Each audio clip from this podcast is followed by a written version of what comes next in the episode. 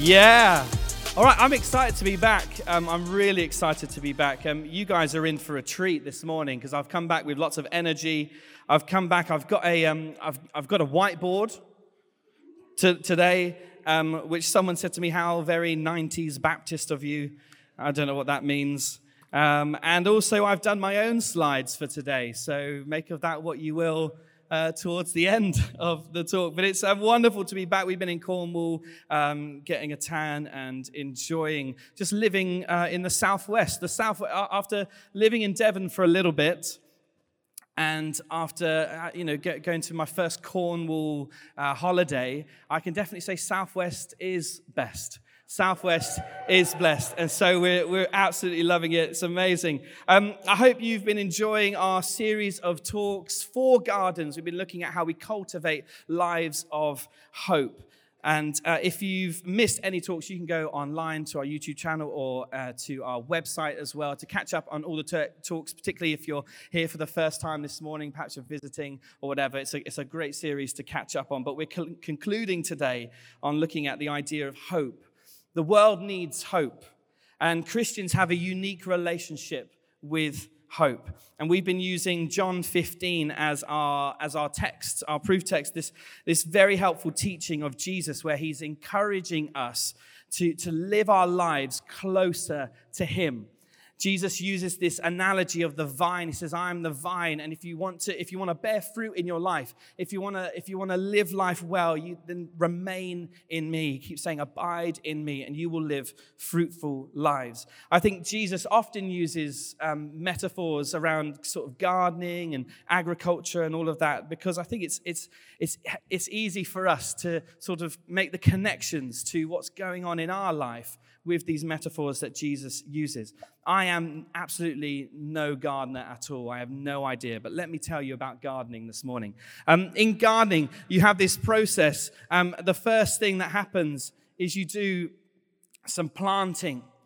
In, in gardening, you plant something if you want it to grow. And that's where we started. John 15, verse 1, Jesus says that his father is the gardener. He's the one who does the planting. He's the one who's in charge. He's the one who knows what's best for the plant. He knows how to treat the plant, how to help the plant grow. He knows what it needs to take care of it. But so often we think we, we know best. Actually, we should be the gardener, we should be the planter. We're in charge. No one else should suggest otherwise. No one else should uh, have any input in the way that we live our lives. And I don't know about you, but when I've operated like that, things have gone terribly wrong quite often. And so we've suggested that actually the first step to cultivating lives of hope uh, begins with repentance. It begins with repentance in saying, in, in, turning back to God and saying, God, you are the gardener. You're the one who knows what's best for me. And you're the one who's going to lead me to life and life in all its fullness repentance is about letting God be God. But after planting, there's a process called pruning. There's a process called pruning where you tend to the plant, where you cut things back that doesn't help it grow, that where you, where you move stuff out the way, you, you get rid of the things that might stunt the growth or inhibit the growth of the plant. But pruning can be a rather painful thing at times. John 15, again, Jesus says that God goes about pruning our lives, not to punish us, but to help us be more fruitful. And so the second step that we looked at after repentance comes trust, where we begin to trust God, particularly in the times when it feels like we're being pruned, particularly where it feels like there might be some possible pain, potential pain in our lives, and learning to cultivate trust in our life where we say, God, I know at least you know what you're doing, and I'm going to trust you in this process. Thirdly, after all of that care and attention, there, there comes a season of producing where you bear fruit. You've looked after it, you've tended to it You've pruned it, you've helped it to grow, and then you bear fruit.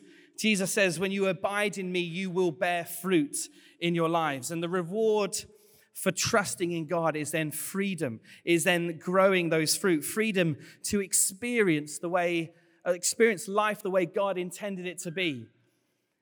By trusting in Jesus and abiding in Him, our lives bear fruit and lead us into freedom. So, if you want to cultivate a life of hope, it's about living in that freedom. It's about living in that freedom. And after all of that, the last thing really, after you've planted, you've pruned, and you've seen the, the fruit, the last thing really is to just enjoy it.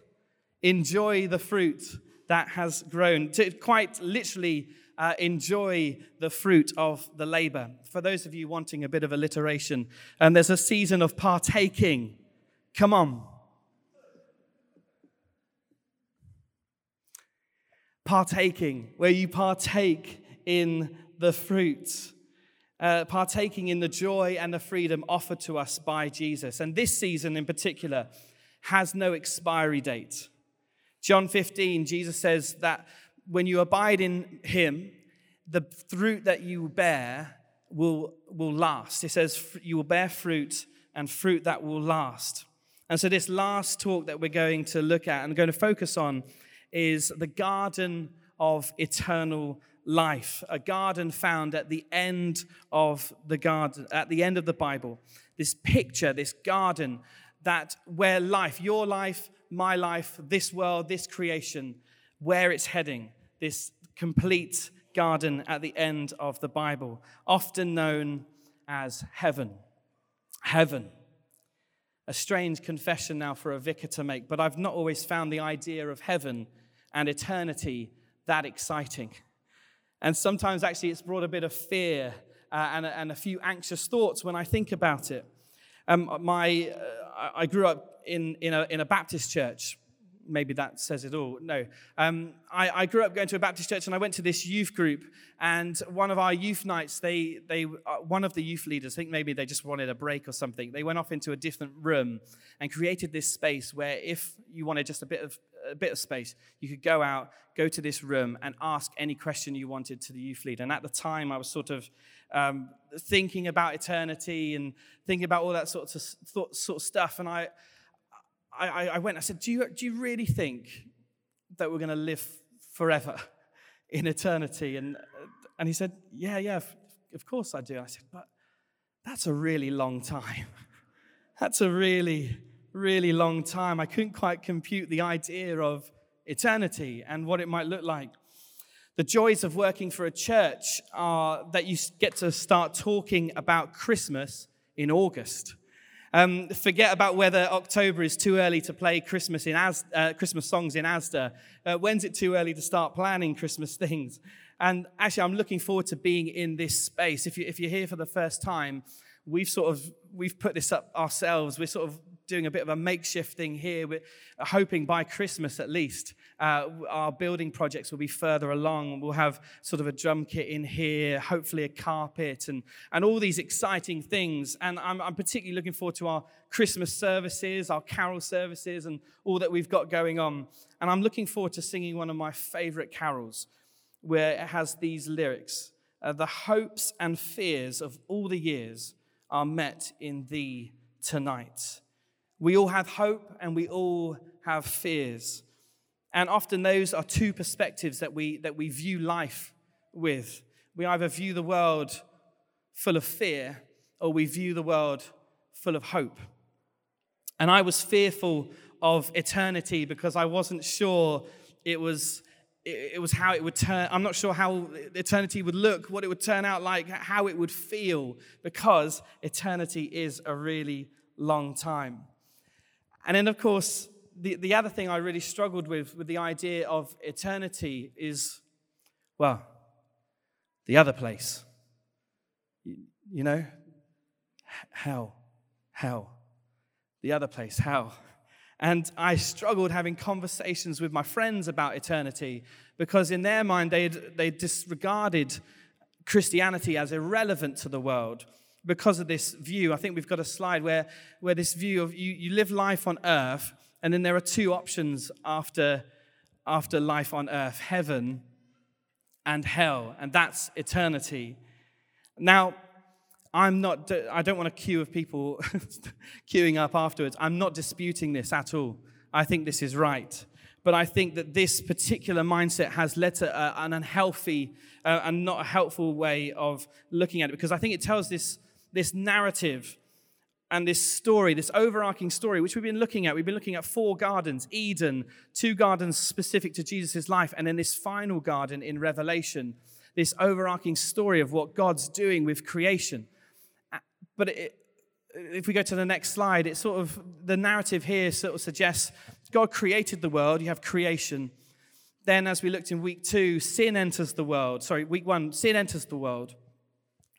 And we're, and it's sort of messed up. And it's, it's, it's sort of not going as it was planned. And so this, it needs a solution. But this, this other view sort of says actually the solution then is escape.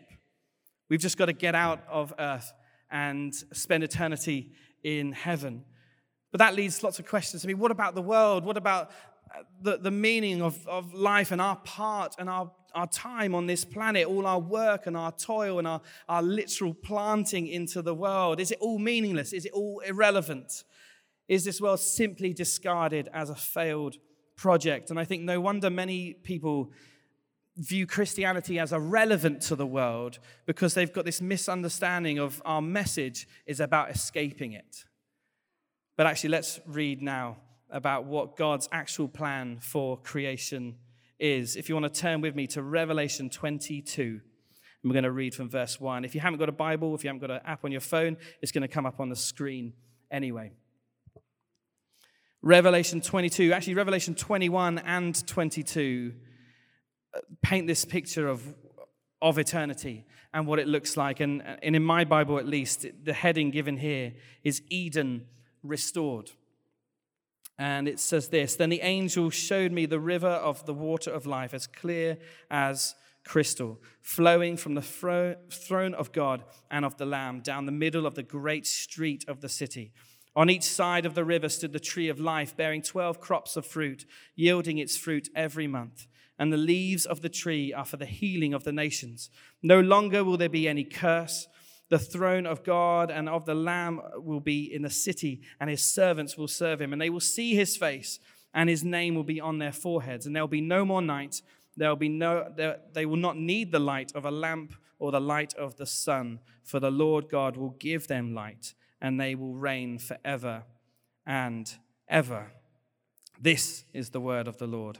Thanks be to God. God's plan for creation then is to totally redeem and restore it. And so the Christian message of eternity is not about escaping the world, but the Christian message is that God is going to restore it forever, changing this narrative of creation, decreation, escape to creation, decreation, and then this, this moment of recreation where God restores all things and God makes all things new. How does that happen? Well, then we need another shift in, in thinking. When, while I firmly believe hell is a real place and a place that is best avoided, Jesus also speaks of hell being a present reality for us. Just think of the world right now the political uncertainty, war, poverty, injustice, you don't have to look far to sort of notice those things. Notice the evil, notice the suffering, notice the pain in the world. And you might describe that as hell on earth.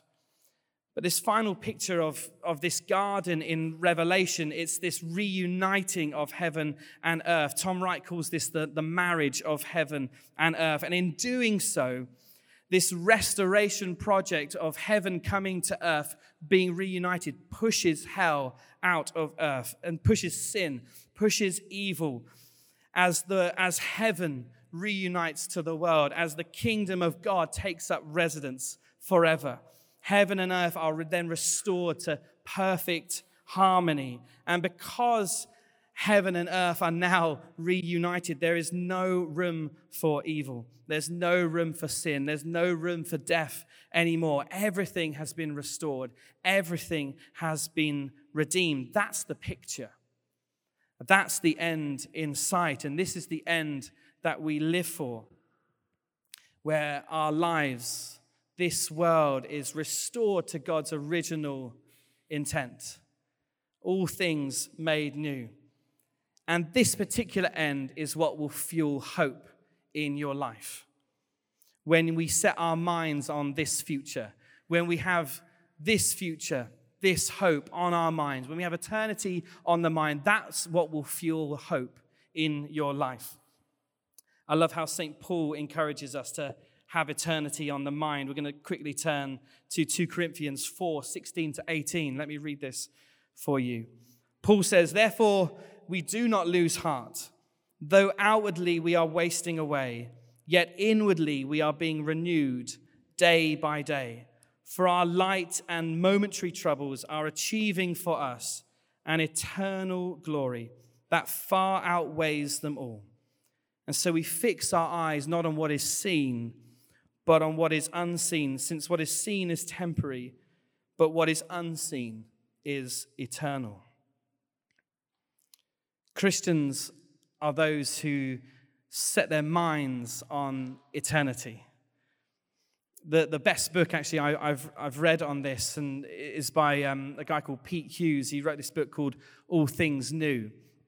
And, and actually, just, just a side note, I think Pete Hughes is one of the most necessary and needed voices for the church in the UK in this moment. And so, if you haven't uh, come across Pete Hughes, I, I, would, I would listen to all his talks genuinely he talks a lot longer than i do. He's like 40 45 minute talks and mine are more like 20 because he's got a lot of things to say and he's a very clever man but he's phenomenal. In this book particularly he says that when we set our minds on eternity you might think well isn't that just another form of escapism where you're just you're, you're not looking around uh, not looking around at your present situation because you're just you're just thinking about heaven. It's another form of escapism. He says no it's not escapism but it's preparation and this preparation for what's to come brings perspective and meaning to the present. Let me read that again. It's coming up on the screen as well, just so you can follow.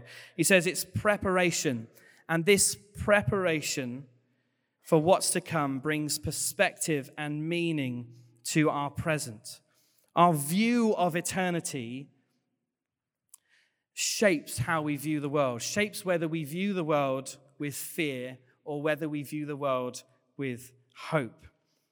And so I think this is how most people, or, or this is the dominant view of, of the world. We tend to, to view the future through the lens of the present. It's like we've got these glasses on.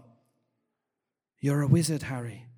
Um, it's, it's, like we've got these, this, these are the, this is the lens of the present. And when, when, we, when we think about the future, we're, we're, we're trying to view the future with these lenses on that, that remind us of the pain and the hurt that we have. This, and we think the future is not going to be much different to what I can see around me now. I know I look ridiculous, but the point is driving home, I feel at least.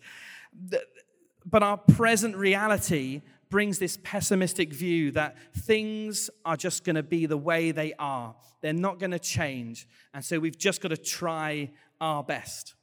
I, I can be like this when I'm ill. I can be very dramatic when I'm ill because I hate it. I don't like being limited. I don't like uh, being limited or held back by something as silly as a cold or a headache. It really, really annoys me. And some weeks ago now, I th- well, you all knew because I was being very dramatic about it. I, I, um, I had a very, very high temperature, very high, the worst temperature that anyone's ever seen. I had that temperature. And I, I lost my voice and um, it impacted everything. It impacted my singing, it impacted my speaking, it impacted the way I parented, the way I was at work, it impacted how I sat down, it impacted how I slept. It was literally the worst thing that anyone could ever go through in their lives. And it's taken me now three weeks for my, for my voice to return. But even, even then, it's, it's not quite what it, what it once was. I've not fully recovered, and I'm I can't, I can't sing the notes that I usually used to sing. Uh, and I'm beginning to feel like maybe I will just never, never recover fully. Maybe this is my voice now. I've gone from a tenor to a whatever the next one is. The, no. Um, I'm thinking maybe I can't reach those high notes again. Maybe Justin Bieber Baby in the original key is totally out of my range now. Uh, maybe the wrong crowd. Um, maybe I can't sing maybe I can't sing Take On Me, uh, Take Me on. See, I can't do it. It's, it's no longer attainable. When the future is uncertain, it's our present reality that we look to to sort of gauge what's going to be. We might have these hopes for the future, but our present reality sort of gives us this idea that life's just always going to be the way that it is. But that's not the hope that we have. That's not the hope that Paul is teaching us. That's not what Jesus has in mind for us either. This fourth garden doesn't just inform us of our future, telling us what the future is, but it actually forms our present. Paul says, So we fix our eyes not on what is seen, but on what is unseen, since what is seen is temporary, but what is unseen is eternal. And so, where the world views the future through the lens of the, the sorry, that's the wrong slide. You've jumped ahead a little bit. So sorry. Where, where the world views the future through the lens of the present, we're called to view the, the, the present through the lens of the future, this future hope that we have in Jesus, this most incredible future described in Revelation 21 and 22, where the where this it's, described like this new city that God creates. It doesn't even need walls anymore. Why would it need walls? You don't need to protect it. There's no evil, there's no harm, there's no suffering. It says every tear will be wiped away. All suffering will end. There'll be no more pain. There'll be eternal rejoicing. All things have been redeemed and made new. And you view your life through that lens with eternity on the mind, and then you'll begin to see life your life, the things around you in a completely transformed way. You, will see it with, well, 21 22 vision. Revelation, tw- come on, that's sort of good, isn't it? Revelation 21 22 vision. If you have that hope, that's how you see the world. You, you, of course, you still see the pain, you still experience those things, but you've got a renewed perspective for it. You've got that, you've got that hope that says it's not always going to be like this. It's not always going to be this way. And if you have that hope, then, if you have that hope, it's then your job to live in the present like it's already the reality, drawing the future forward and making a difference now. When you have that sort of hope, it's worth sharing. If you have hope that good, it's worth living like it is real. If you have that hope, it's worth bringing into the world. It's worth sharing and not holding back. I read this, uh, well, my, my wife sent me this article uh, just this morning, which I, which I read. The, um, there's a sculptor called um, Anish Kapoor. And I don't know if you know this, but he sort of, he made this paint, which is the blackest black ever. But, but what he did is he, it was quite controversial because he, he sort of kept the rights to himself. So he, he had exclusive rights to this blackest of black paint. And um, there, was another, there was another guy called Stuart Semple, another artist, who was like, that's not fair. This should be for everyone. So he, well, firstly, he went about making the pinkest pink ever.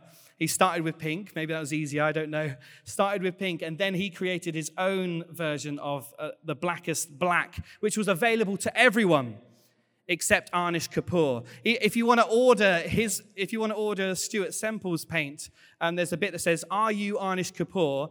If yes, you cannot buy this paint.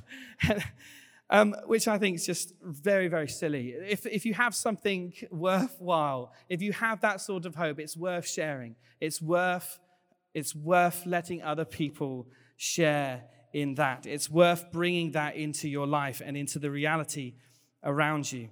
If you have that hope, our job is to draw the future, that future hope, into our lives, into our present, and into our situations the great author and theologian C.S. Lewis, said that if you read history, you will find that Christians who did the most for the present world are just the ones who thought the most of the next.